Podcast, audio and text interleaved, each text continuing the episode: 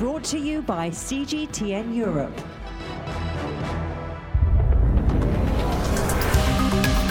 Hello and welcome to this week's Razor podcast. I'm Emma Keeling. And I'm Shanice O'Mara. This week on the podcast, I look at how mechanical engineers can teach us more about ancient mummies. We've had the technology that allows the imaging, but then the software has moved us on as well. And so the Mummified Animals project has been a really good example of pushing the technology to its limits and then adapting that and using those workflows on other materials. Away we go on mummies. Emma, have you ever wondered what mummies look like in real life? Well, I have been to Egypt and I have met a few mummies. So, yes, I have often wondered what they looked like. Uh, BW before wrapping. So, where are you going with this, um, Shani? So, a team of researchers at the Materials Research Centre at Swansea University in Wales have started applying a CT scanner type of technology to unwrap ancient mummies and produce three dimensional images of them without even laying a finger on them. It sounds really impressive, but I must admit I don't quite get it. Can you tell me a bit more? Yeah, I mean, the reason why it's such an incredible story is because there was so much kind of happenstance. Uh, a mechanical engineer got talking to an Egyptologist, and they realized that the engineers have equipment and visualization technology that could really help the Egyptologists out. And so they started working together. And what they realized was that in trying to preserve the mummies, as in not touch them or um, you know interfere with the with the actual artifacts in any way, they were able to get really precise three dimensional images from the mummies that were inside these wrappings. And they were able to put those three dimensional drawings into CAD software, computer aided design software, and then actually 3D print them at much larger sizes, so scale them up by tw- 10 or 20 times. I spoke to Richard Johnston, a professor at the university, who explained why this technology is so impressive. We did a story on it for our recent TV episode of Razor, but we thought we'd share the whole thing with you here. So enjoy.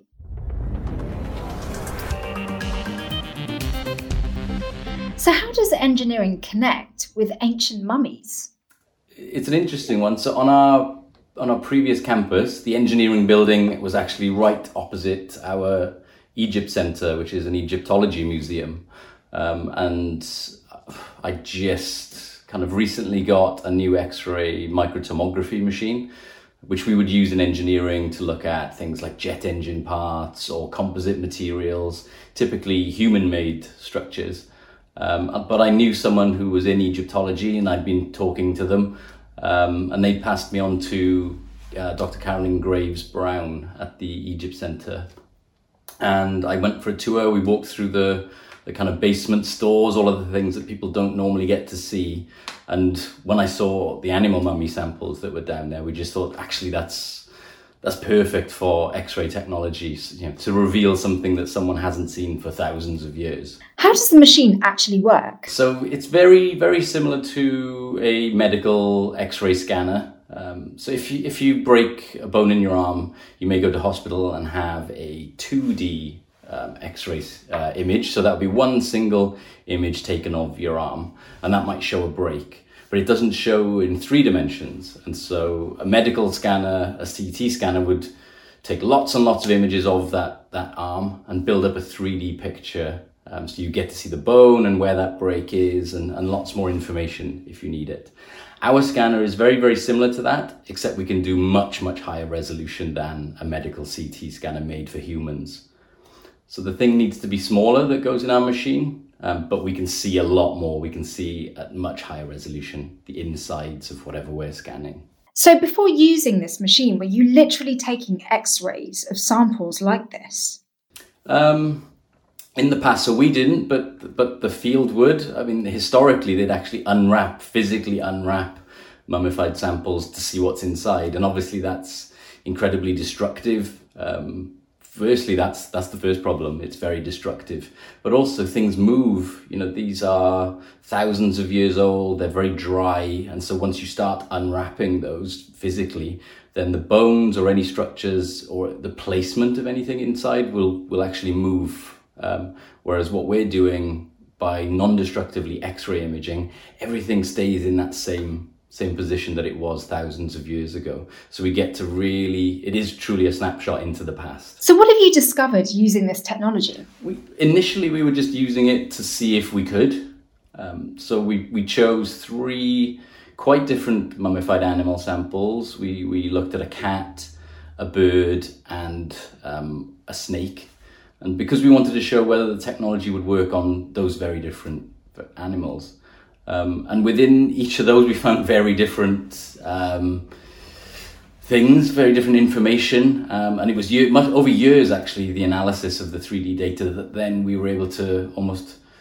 Um, it's like investigating the inside of something. So you, you look at the outside and you think, right, okay, this maybe this is a bird, maybe this is a cat. But once you get inside that data and once you place yourself within the data, you actually see a lot more. And so we were able to look at things like the cause of death, um, some of the conditions that the animals were kept in prior to their death and mummification. Um, it gave insight into some of the potentially ritualistic processes that were going on at the time. It's quite a big cross pollination of two very different disciplines. Engineering meets forensic history, if you like. But what's been the rewards of combining these two very different disciplines? we started off with just two disciplines actually and, and this project worked you know, 2013 we started looking at these samples for the first time in x-ray and it's only over the years as we've come to the limits of our knowledge as an engineer and egyptologist that we realized for something like the bone analysis then that was outside our area of expertise and so we, we worked with a zoo archaeologist dr uh, professor richard thomas at um, University of Leicester who was able to look at those bones and actually uh, it bones digitally, but we 3D printed the cat skull. And see he was able to hold a mimic of those bones, feel the edges, feel the ridges of those fractures, and he was the one who was able to tell us these fractures were around the, the time of death, so they were potentially part of um, the process of either mummification or killing the animal. And then these other fractures to the side of the skull, they were very different. They were um, sharp, straight line fractures, which are more indicative of brittle, dry bone, which would have happened at some point in the thousands of years after. So, so yeah, we wouldn't have known that. I think initially we think, we saw all of the damage and thought potentially that happened around the time of death. And then by bringing in an expert who looks at these things every day, they were able to really pull apart that information. And also, I, you know, we had data on a snake, but what type of snake and, and the age of the snake. And so we, we, we started working with Dr. Rhys Jones from Cardiff University, who's a herpetologist and biologist. And for him, we were able to print out the skull 10 times larger than the actual skull in the, in the, the wrappings. And so that really enabled him to nail down the, the species of snake to be an Egyptian cobra. I think yeah, we're, we're at a point where micro CT exists and we can apply it to animal mummies as well as lots of other stuff. And it's, and it's revealing insight that's been locked away for thousands of years. Whereas maybe 20, 30 years ago, it would have been different methods and it would have revealed new insight, but we're always kind of building, and that can only go further and that's another reason why it's so important to, to use a non-destructive technique because those those artifacts exist and we're just scientists for this period of time but there may be other scientists in 20 30 years with new techniques and new capabilities and so those samples should exist in their current form for them to to investigate and, and provide even more insight. Did you ever think that when you're examining jet engine technology that it would lead to this not at all, actually. Um, I, at that time, when I was working on engineering materials, that's pretty much what I focused on. And through through this project, it's it's shown the power of X-ray technology for for me, and so I work far more outside of engineering now. I work I, we're scanning birds, insects, human tissue, um, human remains from the Mary Rose. We're we're looking at lots more than just those engineering materials now. Um, and it allows us to work across different disciplines, which actually I find most exciting. It's working in those spaces between disciplines that I think you can have the greatest impact because you can bring a technique to, to a whole field that hasn't had visibility or access to that technique, and you can you know, jump the understanding or jump the knowledge forward many, many years and provide more information that you work with that scientist or researcher to interpret. Um, so, yeah, it just feels those areas, those fuzzy spaces between disciplines, there's huge potential to apply techniques that we're maybe used to in engineering or other science fields. Can you give me a list of what those other fuzzy areas might be? Uh, yes, so there's tons in, in biology that we're working on. So one area my my group now focuses on is bioinspiration. So working, it allows us to work with biologists, so species experts. So on, uh, for instance, jumping insects, um, we we've been imaging a plant hopper. So it was discovered many many years ago, but it was only recently that they found that they have uh, mechanical gears between their legs.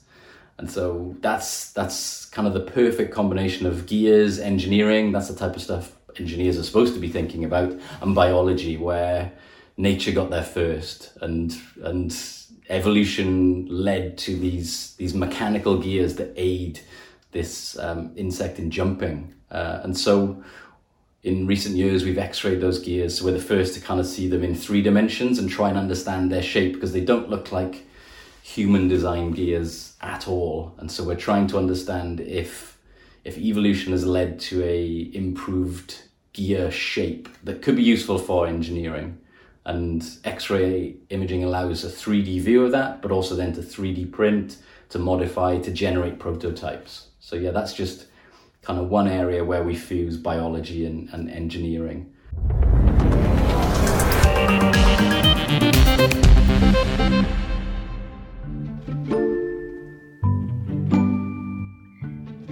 So, Emma, what about science is exciting you this week?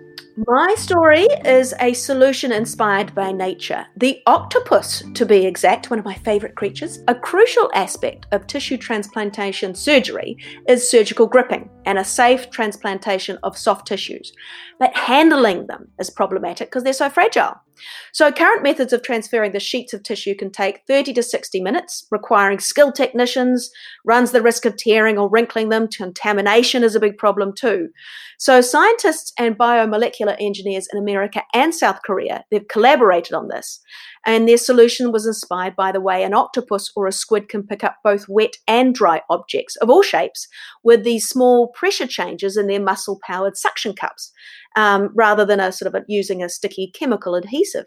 So scientists have designed a manipulator which is made of temperature responsive layer of soft hydrogel attached to an electric heater. And they can pick up a thin sheet. Uh, the researchers gently heat the hydrogel to shrink it, and they press it to the sheet, and then they turn off the heat, and the hydrogel expands slightly it creates a suction with the soft tissue, tissue or flexible electronic film, and it can be then lifted and transferred. And then they gently place the thin film on the target area, and then they turn the heater back on, and it shrinks the hydrogel and releases the sheet. And that whole process takes about 10 seconds. Amazing. Oh, that is an awesome story. Incredible. Good old octopus and squid. Yum, yum. I mean, well done.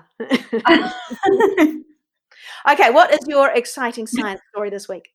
The, I found this paper and it was headlined DrugCell New Experimental AI Platform Matches Tumor to Best Drug Combo. And it caught my attention because I don't think many of us appreciate just how complex tumors are. And with cancer, you know, often we hear someone's got lung cancer or breast cancer or bowel cancer.